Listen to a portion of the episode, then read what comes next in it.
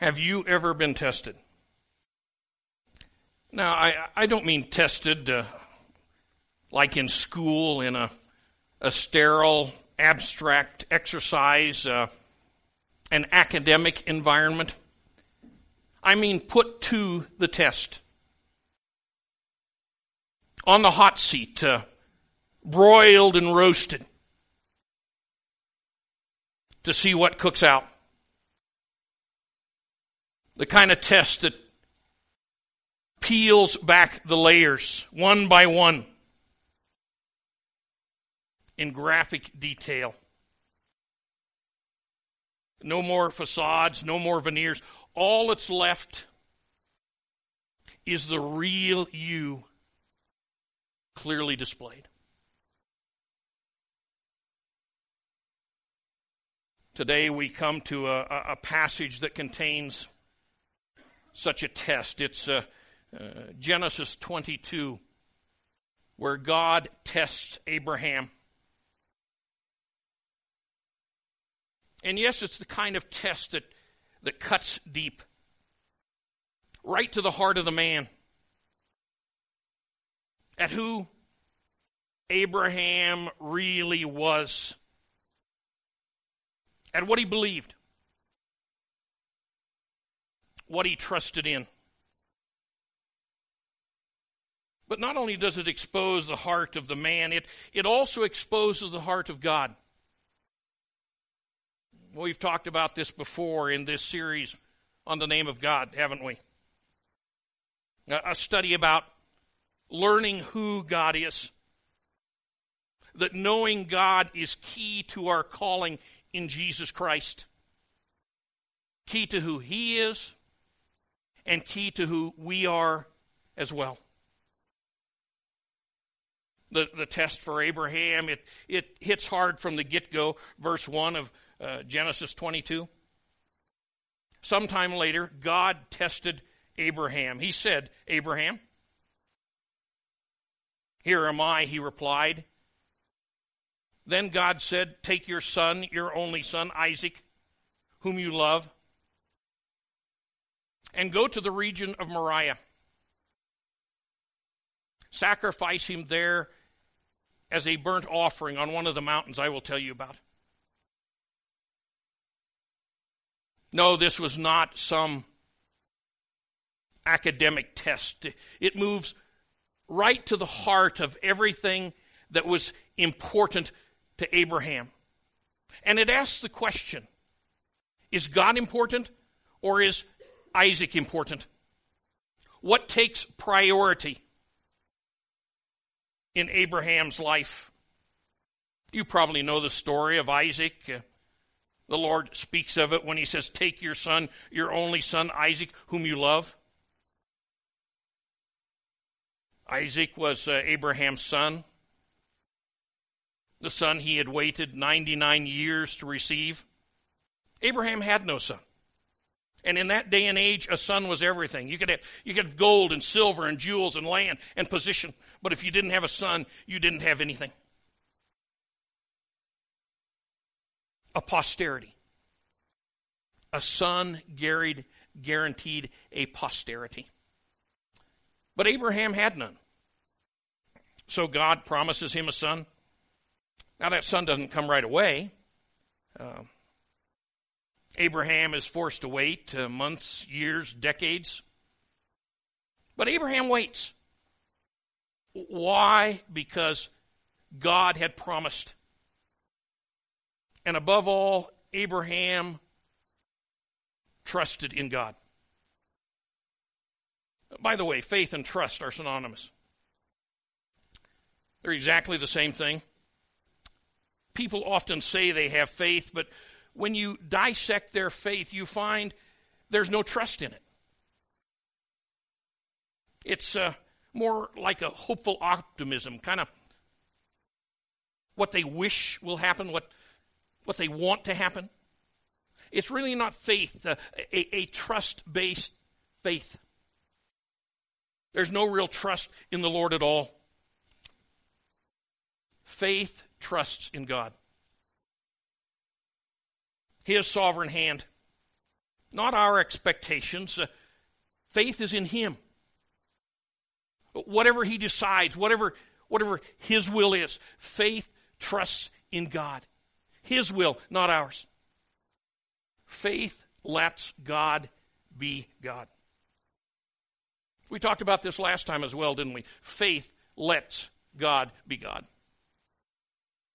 This is what set Abraham apart. He, he let God be God. He let God do what God does in God's time. And the Lord, uh, in his own time and in his own way, gave Abraham a son, Isaac,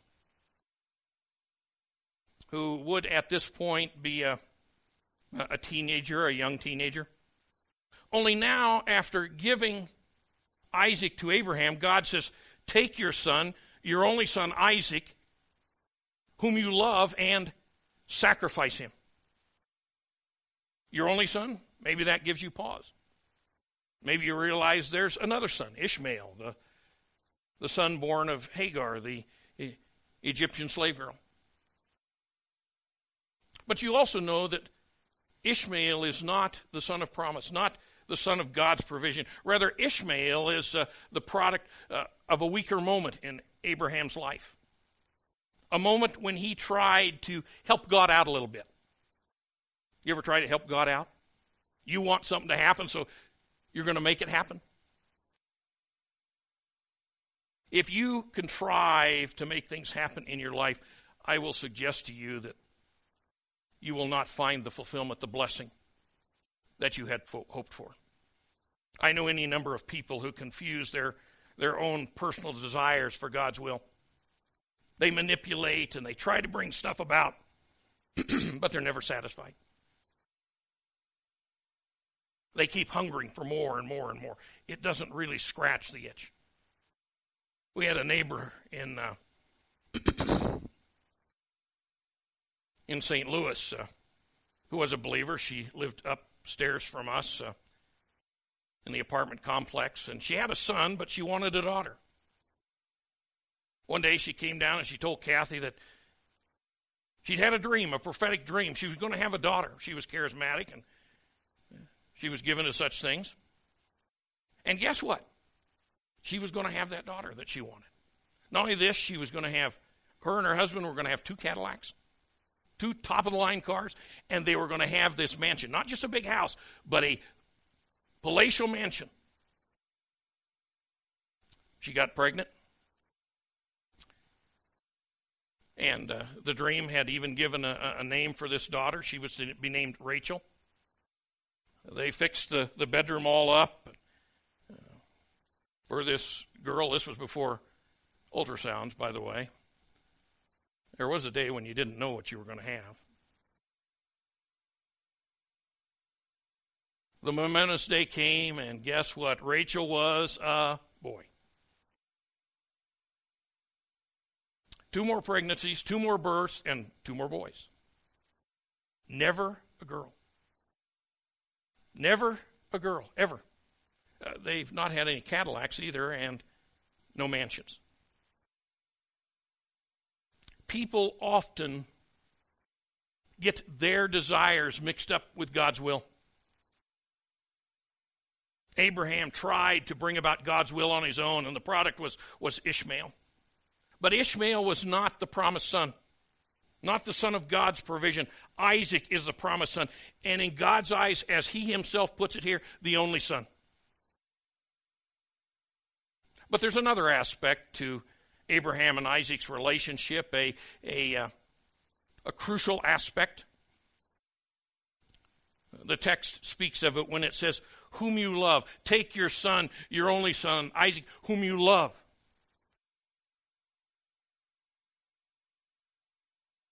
This is what makes the test so poignant, so cutting, so raw. Whom you love. What kind of God would do such a thing? Those were my words when I, I first read this. Now, mind you, when I first read this, I wasn't a believer. My, my understanding was purely from a secular humanistic perspective. That's how we like to describe it, isn't it? Uh, that's uh, modern terminology. Let me give you biblical terminology. I was a pagan. I had a pagan perspective. I would have been classified as, a, as an agnostic. I believe there was a God, but he didn't have anything to do with us. He was way up there, and we were way down here, and he didn't have anything to do with us. Take your son, your only son, Isaac, whom you love, bam, and sacrifice him. What kind of God would do such a thing? Each of the names of God gives us new insight into who God is and how we relate to Him. Each name is, in its own way, foundational to our understanding, our knowledge of God. It reveals to us the person of God. And I, as I have said, isn't that our ultimate calling? Everything hinges on our knowledge of God. A, a right relationship with God uh, is found in the right knowledge of God. Tragically, a, a, a false relationship with God is found in a false understanding of who He is, a manipulated understanding of who He is.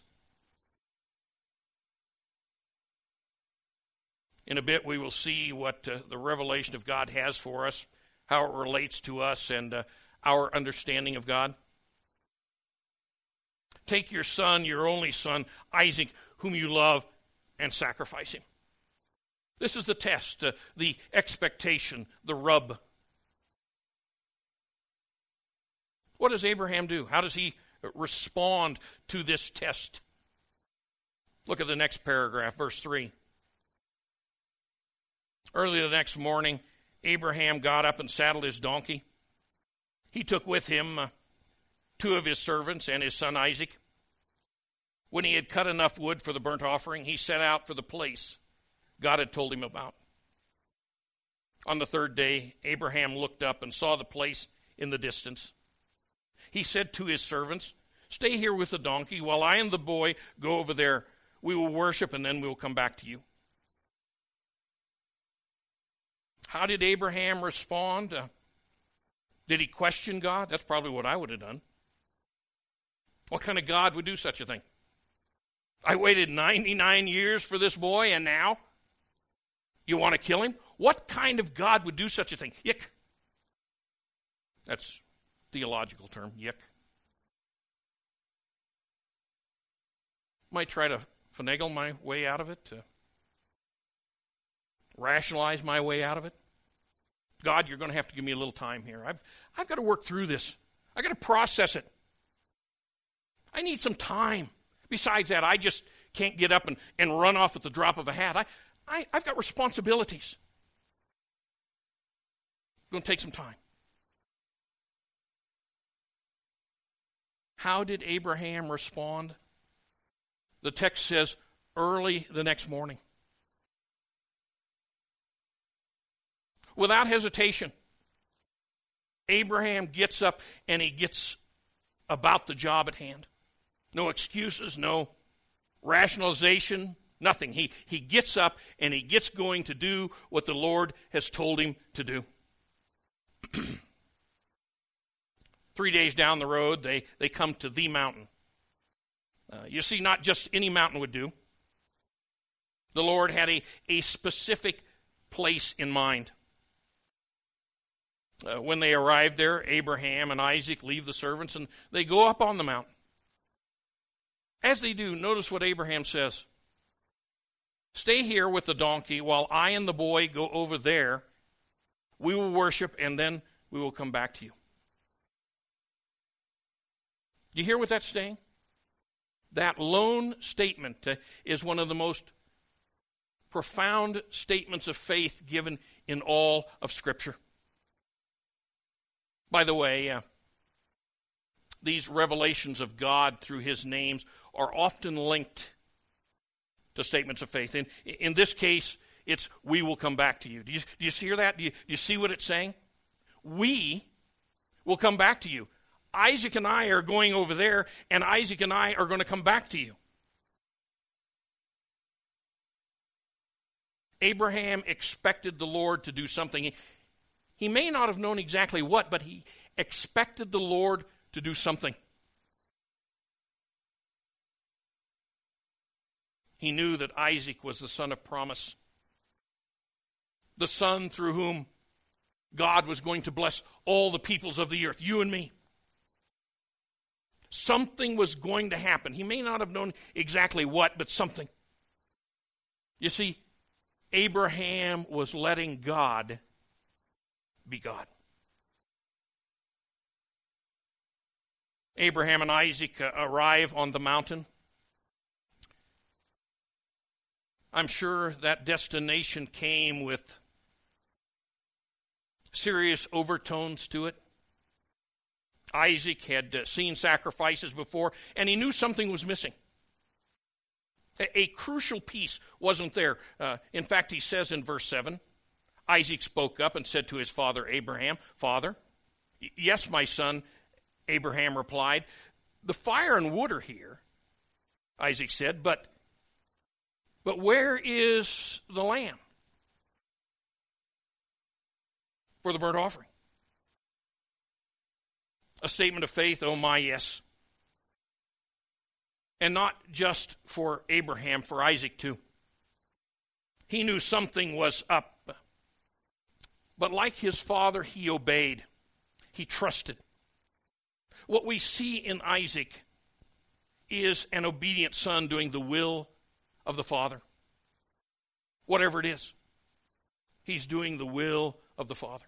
And why? Because he knows his Father loves him. Let me ask you a question.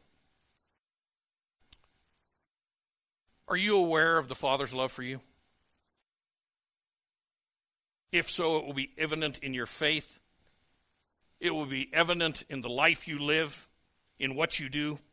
It will speak loudly of your trust in God, your faith in Him. A statement of faith? Yes. That's what we're talking about. A, a, statement of where the Lord is in your life. Do you trust Him or not? Do you trust Him with your life? Do you trust Him with your death? You trust Him with your family? You trust Him with your job? Do you trust Him with your church? Do you trust Him? You fill in the blank. Your finances, you fill in the blank. Do you trust Him? Oddly enough, often it takes hardships to make such things real to test and prove whether or not we believe what we say we believe? When the pressures of life bear down on you, what do you believe? Who or what do you trust in? Abraham builds an altar. He ties up Isaac and he puts him on that altar. Can you imagine this scene? I'll bet the tension was so thick you could cut it with the knife that Abraham would momentarily raise. I can envision Isaac's eyes uh, huge with wonder. I can sense a, a heaviness in Abraham's heart. Isaac, his son, his only son, the son he loved, tied up and laying on a stack of wood. He may have known God was going to do something, but he didn't know what. And even that knowledge belies the drama of the situation.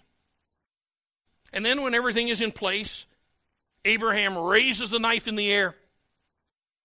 Imagine what was going through both their minds as that, that blade flashed in the sunlight his son, his only son, the son whom he loves. And yet Abraham raises that blade and he's ready to plunge it into Isaac. What kind of God does this sort of thing? Only then does God speak. And look at his response. It too uh, evidences the intensity of the situation. He says, Abraham, Abraham. Did you notice that? Everywhere else, God just says, Abraham. But here he says, Abraham, Abraham. Yes, there's urgency. There's, there's absolute urgency to the situation. And then, and only then, mysteriously, a ram is caught in a thicket. Why didn't they see that ram before?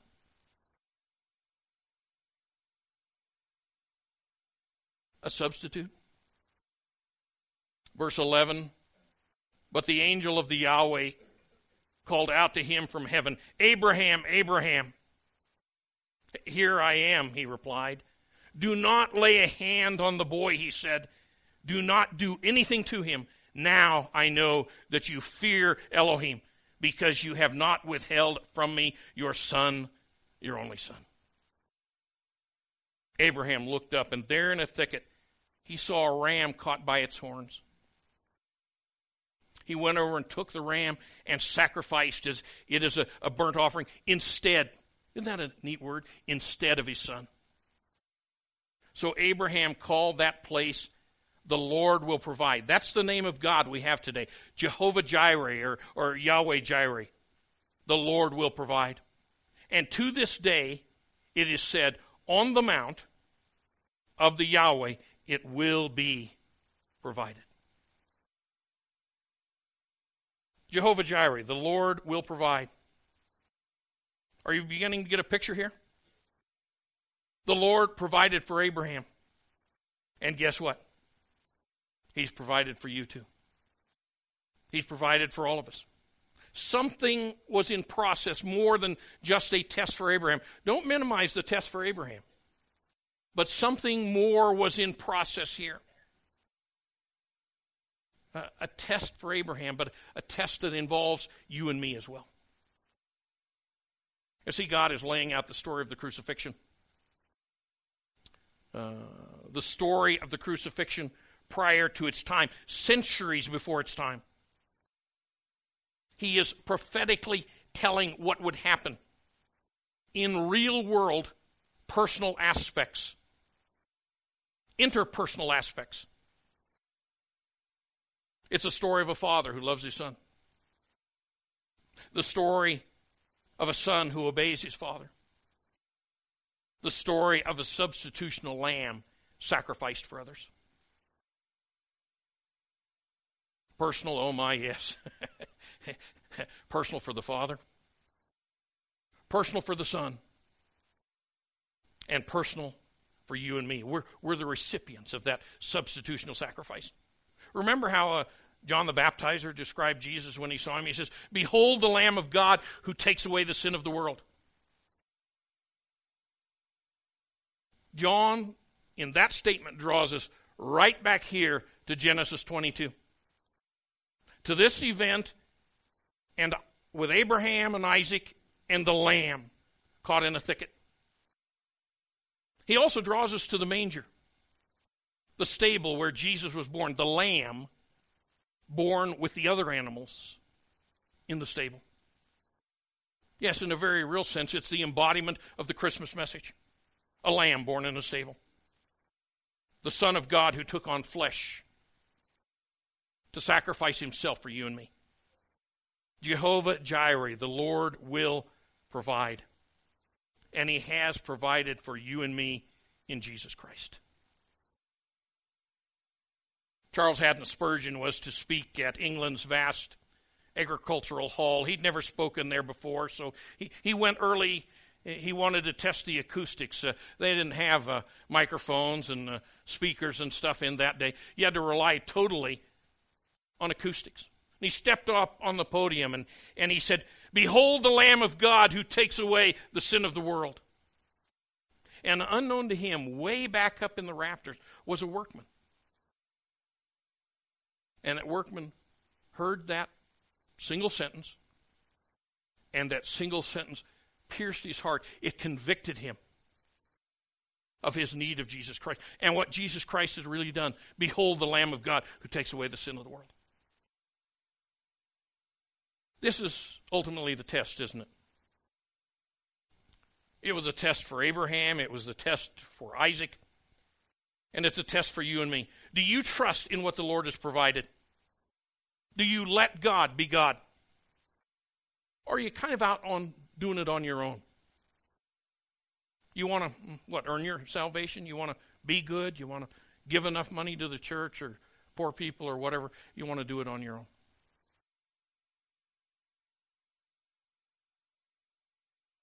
In who or in what is your faith? In who or in what do you trust? Where is your trust? Verse 14 says, To this day it is said, On the mountain of the Yahweh it will be provided. On the mountain of the Lord it will be pr- provided. A specific message in a specific place concerning a specific person. Are you listening? God wanted the location known, specifically known. Why? Because when Jesus, the Lamb of God, was crucified there, he wanted it prophetically identifiable.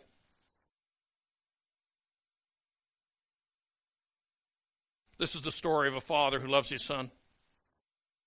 The story of a son who obeys his father the story of a substitutional lamb sacrificed for you and me. The Lord provided for Abraham, and the point is, He will provide for you too. The important question, the, the test for us is, is have you accepted His provision in the Lamb? The Lord has provided. Have you received it? But it just doesn't apply to accepting the Lord. We as believers need to let the Lord provide too. So often we step out. We don't let the Lord provide for us. And often those provisions come in hard circumstances, difficult circumstances, circumstances that are not easy. In his book, If God is Good Faith in the Midst of Suffering and Evil, Randy Alcorn uh, recounts the breast cancer of his friend Ethel Herr. Two months later, doctors discovered that the cancer had spread.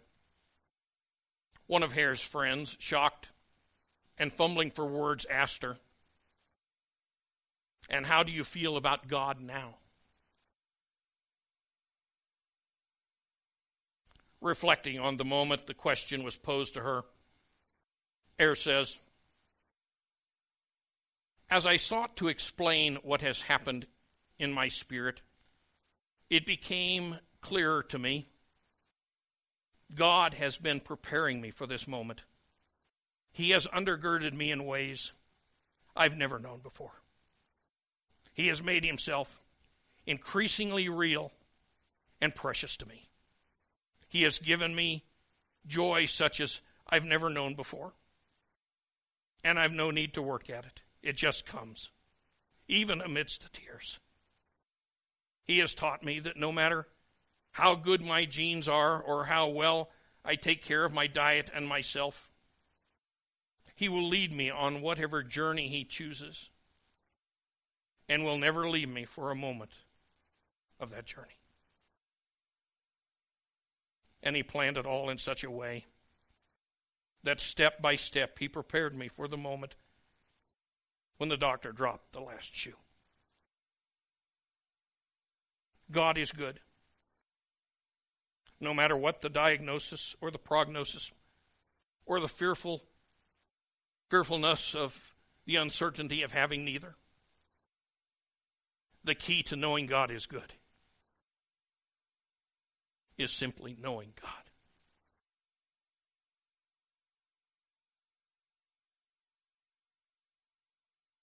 The Lord wants you to know Him fully, completely, and personally. He wants you aware of how He has provided for you in ways you don't even know, how He's loved you. He also wants you aware of where you stand, where in reality you are. And that's the test. That's when the tests will come. Do you really believe in me? He's asking. Do you trust me? Are you letting God be God? Bow with me. Father, as we close this morning, we do so mindful that you have provided for us. You have provided for us because you love us, Father. And it's your caring hand that's on our lives. I pray, Father, if there are those who don't know you, that this day they will hear the story of your love, the story of your provision. Jehovah Jireh, the Lord will provide. And they will accept that provision in Jesus Christ. I pray, Father, each of us has needs that we would realize even in those you have provided for us. But it's not always easy. It's not always fun. Sometimes that provision comes in difficult circumstances. I pray you would lift us up and you would love us and you'd let us know that, Father. In Jesus' precious name. Amen.